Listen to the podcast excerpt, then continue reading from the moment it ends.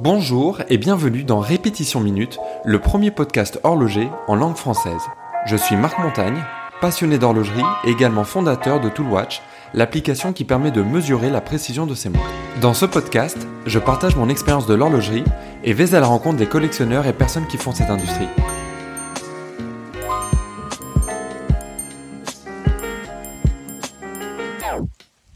Bonjour à tous, je suis de nouveau avec euh, mon ami Benjamin, collectionneur de montres lui aussi. Bonjour à tous. Et aujourd'hui, on avait décidé de parler euh, d'un sujet euh, hyper polémique en ce moment, tous les journaux en parlent. C'est la montre de poche au 21e siècle. Qui la porte? Quels sont leurs réseaux? Pourquoi font-ils ça? Voilà, qu'est-ce qui se passe avec ça? Alors c'est une très bonne question et pour être honnête, moi sur la question, j'ai un avis assez tranché. Je, j'adore l'horlogerie, j'adore les anachronismes, euh, des choses qui sont complètement ringards et qu'on ramène au 21e siècle. Par contre, il y a un truc que j'ai jamais pigé. C'est un délire qui est complètement hors de portée pour moi. Euh, c'est les montres de poche. Ça m'a jamais fait rêver. Et j'avoue que j'ai beaucoup de mal à comprendre euh, les types qui deviennent complètement fous des montres de poche.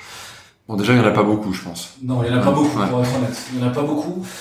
Mais c'est quoi qui te, qui te choque guillemets C'est en, en, termes de style, c'est en termes de de, de, de, ouais, de praticité et de d'interaction qu'on a avec la montre. Ce qui est génial sur une, une montre bracelet, euh, bah, elle porte son nom déjà du point de vue sémantique. C'est un bracelet, c'est on l'a vraiment sur soi, euh, accroché au corps, et elle fait euh, limite euh, partie intégrante de sa personne. Et c'est compliqué d'avoir une montre de poche. Et, on reprend la base sémantique, elle est dans ta poche. C'est comme euh, la même interaction entre une montre de poche, euh, c'est la même interaction qu'on pourrait avoir avec euh, un porte-carte. Ouais. voilà. Alors, je, je peux comprendre cette, cette, frustration. Alors, je, je suis pas un, un énorme fanatique des, des, montres de poche. Par contre, je pense que tout vrai collectionneur euh, horloger se doit d'avoir une jolie euh, montre de poche tu vois, il y a, y a, des, euh, y a des, euh, des extrémistes horlogers qui vont te dire euh, avec un, un smoking, c'est jamais faut porter de montre poignée, enfin de, de montre bracelet. et dans ce cas-là, bah voilà, ça peut être sympa justement d'avoir une montre de poche et puis là, t'as vraiment ce, ce look un peu désuet et tout, et tu, tu vas à fond dans, dans le délire. Ça peut être une utilisation. Beaucoup de mal quand même. À moins que tu sois fringué comme Sherlock Holmes ou que tu sois un lord anglais on évite quand même sur un faux pas stylistique. Hein, ah, tu, peux, euh, tu peux tomber à côté effectivement, mais voilà, ça, peut donner un, cas d'utilisation où, euh, tu vas la, porter. Et au-delà de ça, je trouve que c'est euh, c'est un objet qui qui présente pas mal d'avantages. bah déjà au, au, niveau de la taille, c'est-à-dire que tu vas voir quelque chose qui toutes les si tu vas chercher des, des, complications dessus, ça va être tout de suite euh, plus lisible. Euh, tu vas avoir euh, un cadran qui va être plus joli, si enfin plus joli, qui, qui, qui sera d'autant plus euh, majestueux. Si tu as un, un, joli guillochage dessus, ça va ressortir d'autant plus. Tu avais une époque, tu avais tout ce qui était, enfin à l'époque, tu avais énormément de, de cadrans émaillés. Bon là, les l'émail va, va ressortir d'autant plus. Donc tout à fait. Après, j'aurais vraiment du mal à considérer une montre de poche. Après, il y a quelques figures qui font exception. Euh, par exemple, on, dans le cas où on hérite d'une montre de poche qui appartenait à son arrière-grand-père. Exactement. Euh, ça, je trouve que c'est très sympa et c'est représentatif euh, véritablement d'une époque. Parce que la montre bracelet, en fait, elle s'est imposée de manière très tardive hein, par rapport à, la montre de poche. Donc là, ça, ça fait sens. Tu l'as dit, les possibilités en fait d'affichage ou de métier d'art, elles sont euh, très intéressantes. Et je pense à une montre de poche qui est pas véritablement une montre de poche par définition, mais qui est 57-260 chez Vacheron Constantin. Exactement. Euh, où ce qui est intéressant, c'est que même si c'est la montre de poche qui fait la taille d'un Big Mac, on parle de la montre la plus compliquée au monde. Ouais, tu peux, tu peux juste dire un, mot parce que la, la ref, euh, tout le monde la connaît pas forcément. Ouais, pardon. Alors 57-260, c'est une montre de, de poche même si techniquement ça va être très compliqué de la faire tenir dans sa poche. Ouais, elle est assez imposante. Elle est assez imposante, euh, qui est la montre la plus compliquée au, au, au, monde. Et en fait, son nom est la contraction du nombre de complications qu'elle possède, 57. Et elle était faite à l'occasion du 260e anniversaire d'Acheron Constantin. D'où la référence, ouais. D'où le nom de la référence. Et elle est hyper sympa. Euh, c'est pas la montre la plus lisible, pour être honnête. Bah là, t'es dans la, la, la démesure, entre guillemets, la surenchère. Euh, Exactement, c'est la démesure envie de dire, une montre avec 57 complications, comment elle peut être lisible Mais euh, il y a une multitude, euh, l'heure du lever, du coucher du soleil, les équations du temps, il y a une carte céleste, euh, il me semble. Et surtout, il y a un calendrier hébraïque. Exactement. Je crois que ça mérite d'être noté. C'est assez unique dans l'horlogerie. Donc voilà, euh, c'est vrai que la montre de poche, pour les prouesses techniques, c'est un support intéressant. Et puis alors justement, en parlant de, complications, ce qui est intéressant, c'est que bon, évidemment, la, la montre de poche, elle est moins euh, à la mode, etc. C'est moins prisé pour principalement les, raisons que, que tu évoquais. Mais ça permet à, l'amateur de d'aller chercher des montres de poche de, jolies maisons euh, avec des complications euh, pour des prix beaucoup moins élevés que que, euh, bah, que c'était une montre bracelet. Tu peux avoir des, des répétitions minutes. Euh, ça, vraiment, ça va dépendre, les, enfin, dépendre des, des, références de l'état, etc. Je pourrais pas donner une fourchette, mais vraiment un prix qui, qui rend la, la chose beaucoup plus abordable. c'est vrai, que- c'est le bon côté de la montre de poche. Et en plus, si on est un collectionneur dans une optique euh, un peu antiquaire, Mm. Il y a des choses véritablement vintage qui sont très intéressantes et pour des sommes qui sont pas non plus énormes. Et une montre de poche que je pourrais considérer si je veux aller sur du vintage, c'est une montre de poche avec un tourbillon. Parce que le tourbillon est la complication qui a été développée pour la montre de poche, Ouais. parce qu'elle était euh, portée toujours dans la même position sur un seul axe, ouais. sur un seul axe. Ouais. Et là, il y a un peu un, un côté, euh, je reviens au début, Exactement. à l'origine, Ouais. à l'origine des choses. Donc c'est la seule chose que je pourrais considérer.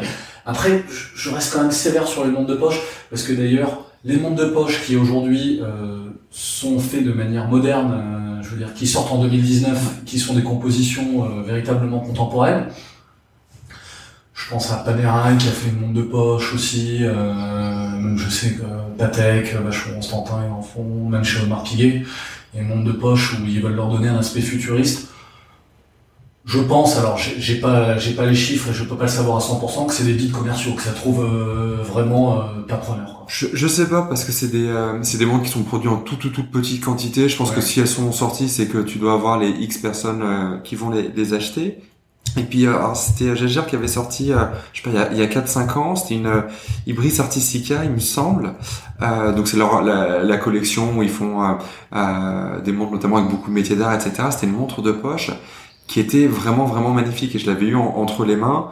Euh, t'avais euh, t'avais un tourbillon, t'avais un t'avais de l'émail, enfin c'était un peu squeletté, etc. Faudrait que je, je la mettrai en, en photo là dans, dans les notes, mais c'était vraiment une, une magnifique pièce euh, contemporaine et euh, oui, c'était certainement une somme euh, complètement folle dans, dans les six chiffres, mais c'était vraiment une très très très très belle très belle pièce et une belle interprétation, euh, je dirais moderne de de, de ce type de, de pièce là. Et puis alors bon, si on passe sur les, les montres un petit peu plus plus anciennes, en termes de design, il y a il y a des choses euh, qui sont sympas. Je te parlais bon du, du cadran, etc., de l'espace que tu avais, mais mais t'as aussi euh, donc le, je sais plus si on dit là ou le belluaire, euh, cette espèce de protège couronne là. je peux te dire. euh, Tout à fait, ouais. Et t'as des formes qui sont euh, qui sont super rigolotes. De la même manière qu'on va s'extasier devant des jolies cornes sur euh, sur une, euh, une belle pièce. Et on, on parlait, euh, je crois, ensemble euh, des cornes de vache, etc. sur sur le chrono. Euh, voilà, qui, qui vont tout de suite donner de, de l'âme et puis une identité euh, stylistique au modèle. Bah là, euh, avec ce- cette partie-là aussi, ça, ça va ressortir. Et puis euh, au dos, tu as euh, souvent la possibilité de, de faire des, des gravures où tu as des motifs un peu art déco, etc. Enfin, t'as des, euh, c'est un territoire d'expression aussi qui est, qui est plus large, donc euh, je trouve ça super sympa. Quoi. Pas faux. Après, j'ai du mal. Il y a une solution un peu hybride qui est assez sympathique. C'est des montres de poche qui sont transformées en montres bracelet. Ah, je trouve ça naze, ça. Ouais. Ah, c'est vrai? Ouais, vraiment. Parce que t'as déjà tu le vois tout de suite. Euh, t'as tout de suite des diamètres qui sont très très gros. Quand même, enfin le montre de poche de fait c'est quand même plus grand que. euh, Ouais. T'as toutes les tailles, mais je veux dire la, la montre de poche euh, savonnette comme ça, euh, euh, la montre goussée, c'est c'est quand même un petit peu des diamètres plus grands. Moi, mais avec mon petit poignet, non. Et puis. Euh, je- bah, je trouve justement ça ça va pas ensemble autant le tourbillon et la montre de poche pour ce que tu disais ça va ensemble Ouais. autant une montre de poche dans un bracelet bah tes bracelets ou tes poches tu vois Tout à fait, mais moi j'ai envie de la rapporter au bracelet pour que créer le côté pratique et véritablement euh, vivre et transpirer avec sa montre. Euh, je te trouve un peu sévère parce que c'est une proposition esthétique qui est assez intéressante. Euh, alors il y a une maison euh, horlogère euh, qui fait un peu ricaner un peu les puristes, mais moi que j'aime beaucoup. C'est Bell Ross.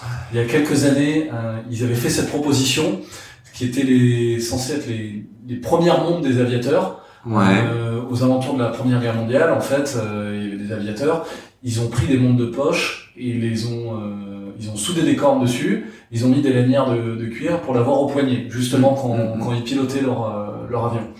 Et ils ont fait une, une collection, ils ont proposé ça il y a quelques années qui est dans cet esprit-là. Et je trouvais que c'était assez sympa. Parce que, alors ça reste portable quand même, mine de rien, parce que les diamètres, euh, ils étaient pas, euh, à l'époque déjà ils étaient, ils étaient assez petits. En fait, sur des montres de poche, ça se rapproche de montres euh, bah, d'une Panerai d'aujourd'hui, de 44 ou 45 mm. Mm, mm, Donc euh, ça peut ça peut tout à fait passer et c'est ce contraste où on a une fine lanière de cuir euh, qui fait toute petite par rapport à la boîte. Si c'est bien exécuté, si de manière esthétique, ça peut être très sympa. Je crois que j'avais, enfin, j'ai pas ce modèle-là en, en tête, mais euh, j'en avais vu d'autres là sur sur, sur d'autres marques. Je, je sais même plus les les, les citer, mais euh, mais ouais, j'a- j'avais, je sais pas, je, trouvais que ça, ça, ça allait pas ensemble. C'était euh, c'est du faux rétro. C'était euh, Je peux le comprendre. Ouais. c'est vrai que c'est le côté du rétro rétro contemporain, c'est Ouais. un peu ses limites au bout d'un moment. ouais. Euh, d'essayer de faire du neuf avec du vieux. euh, est-ce que c'est du neuf Est-ce que c'est du vieux? Ouais. Je peux comprendre qu'on soit sceptique. c'est- c'est- c'est- De manière globale, je, je reviens dessus. Moi, j'ai vraiment du mal avec la montre de poche. C'est c'est c'est pas mon délire. Euh, je, je préfère aller dans un extrême ou l'autre. Euh, soit je suis euh, la montre bracelet qui est sport et qui est justement à, à porter en toute euh, occasion, ou alors j'irai sur des pendules. Est-ce que euh, je repense à une montre de, de poche Est-ce que tu avais vu l'exposition diptyque de Vachon Constantin Oui, Est-ce que tu te rappelles de la montre de poche qui était, enfin il y en avait deux d'ailleurs qui étaient exposées? La, la 24 heures là. Alors t'avais la, la World Time La World exactement, Time, euh, Louis c'est Cotier. pas une 24 heures, la World Time. Exactement. Donc ça, elle est, pour moi, c'est une des plus belles montres euh, Très très beau cadran. euh, qui, qui soit. Enfin, tu sais comment j'aime euh, euh, cette complication là, Ouais, euh, et, euh, et surtout euh, cet horloger, ce- cet affichage, tout ça. Donc sur le monde de, de, de poche, c'était magnifique. Et puis t'en avais un autre, c'était surtout à ce modèle-là que je pensais, qui était euh, euh, fait tout en aluminium. Ouais. Euh, donc euh, très léger, le cadran aussi, donc ça, ça fait des, des, des reflets un petit peu euh, un petit peu euh, différents, euh, et puis des, des index breguet très jolis tout ça. De mémoire, je crois que le, le poids total c'était 23 euh, 23 euh, grammes, et, euh, et voilà cette montre vraiment elle était très chouette. Et je, je reviens à ce que je disais tout à l'heure, tout le monde, euh, enfin selon moi. Un, un collectionneur horloger se doit d'avoir une montre de poche, idéalement si c'était celle d'un aïeul, mais voilà, si ça doit être une montre, bah, ça pourrait très bien être euh, celle-ci, tu vois. Ok, je, te- je t'entends, mais même je reste pas prêt à casser ma tirelire pour Ouais. le monde de poche. Euh, mais j'entends aussi. Et alors, je reviens sur ce que tu disais avant là sur le, sur les, les pendules. Alors pour moi, c'est vraiment un, un- tout un, un autre sujet. En revanche, il y, a- il y aurait euh, le- l'entre-deux entre la montre de poche et la pendule, ce serait la pendulette. Ouais. Euh, et tu sais, t'as des, des petites pendulettes de, de voyage. Et alors ça, qu'est-ce que t'en penses? Ouais, c'est très sympa la pendulette de voyage, mais encore une fois, la pendulette, elle peut être remplacée par une montre bracelet. Mm. Euh, t'as ces Aujourd'hui, ouais. Exactement, t'as cette pendulette euh, Memovox. Ouais. Bah, pourquoi avoir la pendulette quand tu peux avoir la Memovox au poignet en fait? Oui, tu, tu as, tu as, tu as raison. Euh, ce que j'aime bien avec cette pendulette là, bon, elle a déjà une réserve de manche qui est, qui est plus grande. Bien sûr. Euh, donc c'est c'est quand même plus pratique. Et puis c'est le genre de choses que tu peux poser un petit peu bah, sur un bureau et ça te fait euh, euh, une petite bah, une pendulette euh, sur laquelle tu vas avoir euh, euh, bah, l'heure, la date comme ça à, à- à vue d'œil. Donc euh, donc c'est sympa aussi. Maintenant c'est plus euh, parce que voilà j'ai eu l'opportunité de de l'avoir euh, pas très cher aux enchères et puis euh, puis que j'aimais bien euh, la Memovox et que c'était euh, l'occasion de le faire. Mais ce serait pas une montre que j'irais jusqu'à recommander et dire tout le monde doit, doit en avoir une. Mais, euh, mais oui, tu, tu as raison. ouais. Je, je comprends, elle, elle reste très sympa, objectivement parlant. Mais voilà, moi c'est soit une montre pendule, euh, euh, pardon, je, je vais y arriver, c'est soit une montre, soit une pendule. Mm. Dans une montre bracelet ou une pendule, dans le Mm. sens où soit on est là pour équiper mon poignet, ou soit on est là pour décorer mon intérieur. Ouais. Et euh, la montre de poche, elle est ouais, elle est un peu, elle a ce positionnement bâtard où elle est au milieu en fait. Ouais. C'est- C'est assez compliqué. Et j'en profite pour euh, faire une petite déclaration d'amour pour les pendules. C'est quelque chose qui est complètement mis de côté, euh, qui est assez anachronique aussi pour euh, pour le coup. Ouais. Mais on est entouré de pendules, d'horloges, de chinoiseries. sans intérêt, ouais. Sans intérêt, qui valent Même pas belles, quoi. Même pas belles, qui valent 5 balles, qui sont à quartz. Mm. Alors que les pendules, c'est incroyable. Et on pense à l'Atmos. Ouais. Tu sais que j'aime beaucoup ça aussi. Je sais, et voilà, et je reprends un peu ton argument, tu dis tout collectionneur se doit d'avoir une montre de poche. Je suis pas d'accord, mais par contre je dirais tout collectionneur se doit d'avoir une Atmos. Là je te rejoins euh, clairement là-dessus. voilà. Et puis euh, et puis ce qui est sympa avec euh, l'Atmos, bon, le pour rappel le, fonctionnement, ça va être une euh, une pendule qui va avoir un gaz qui va être emprisonné dans une capsule et ce gaz il va être très différentes variations de, de type de gaz au cours des, des années. Mais bah, ce, ce, gaz va être très sensible à la température et il va donc pression atmosphérique aussi. Exact, enfin ouais tout ça.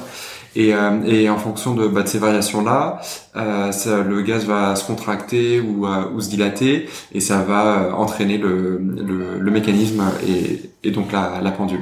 Et puis ce qui est génial, c'est qu'on se rapproche véritablement du mouvement perpétuel. Oui, exactement. Le tagline de Atmos, c'est la pendule perpétuelle. Exactement. Et puis ce qui est aussi sympa avec ce, ce fonctionnement-là, bah, c'est qu'il il a pu être décliné dans un nombre euh, quasiment illimité de, de cabinets Exactement. Et euh, t'avais euh, Marc Musser qui avait fait une collaboration, peut-être même plusieurs d'ailleurs euh, à l'époque. Enfin, il, mettait ça dans des euh, dans des dans de la marqueterie aussi avec Klimt. Enfin, t'avais plein plein plein de en termes de design, il y a une multitude d'options, il y a une multitude de réalisations. Donc moi, vraiment ma recommandation, enfin je sais pas si c'est une recommandation, mais si vous avez plutôt la chance d'hériter d'une pendule Atmos que d'une montre de poche de votre arrière-grand-père, tant mieux pour vous. Et d'ailleurs, si je dis pas de bêtises, toi, t'en as retrouvé une euh, dans, le grenier il y a pas longtemps, non retrouvé une dans le grenier et. Euh, euh, Parce qu'on en a même pas parlé en fait. Tu m'as juste envoyé les photos, on en a jamais l'occasion de parler. Donc j'en profite. J'étais super excité. Euh, alors c'est ma mère qui la récupère parce que ça appartenait à, à feu mon, mon grand-père. Et euh, c'était une pendule, on pense qu'il l'a eu comme cadeau de sa première communion. D'accord. Donc déjà le storytelling, il est. Elle est de quelle année la pendule? Elle est des années 30. Okay. Donc c'est les premières Atmos. C'est, je pense que c'est la première génération. Je veux pas. Euh, je sais c'était 1927 ou 29 les, les toutes premières. Je crois que les toutes premières c'est 1929 et on parle des euh, des prototypes où c'était pas même encore euh, manufacturé, je crois, par Gégère Lecoultre. Il y a une toute première série. Oui. Ou alors c'est peut-être les toutes premières séries manufacturées pour Gégère Lecoultre, euh, par Gégère Lecoultre, pardon, mais euh, où euh, la marque pour le moment c'est Atmos. Ouais. Atmos, et derrière, il y a marqué euh, horloge, euh, c'est, je veux pas dire bêtise, c'est Rotter. Exactement. Jean-Léon Rotter. Exactement. Et euh, c'est très sympa parce que, alors ma mère euh, a récupéré ça. Mais elle fonctionne pas, on est d'accord. Non, elle fonctionne pas malheureusement, mais donc euh, on va la faire réviser, réparer, je pense, sans autre. Et ma mère a récupéré ça et surtout qu'elle l'a pris de manière sentimentale. Ah, elle s'est dit, non, mais elle s'est dit c'est une horloge qui vaut trois fois rien. Et j'ai regardé, et moi je voyais la forme déjà, elle était emballée en fait dans un cellophane, donc je voyais pas véritablement le cadran. Et la forme tout de suite m'a tapé dans l'œil. Et j'enlève le cellophane et je me dis, euh, je croise les doigts pour que ce soit une Atmos. Et là je vois, euh, j'ai le cœur qui commence euh, un peu à accélérer.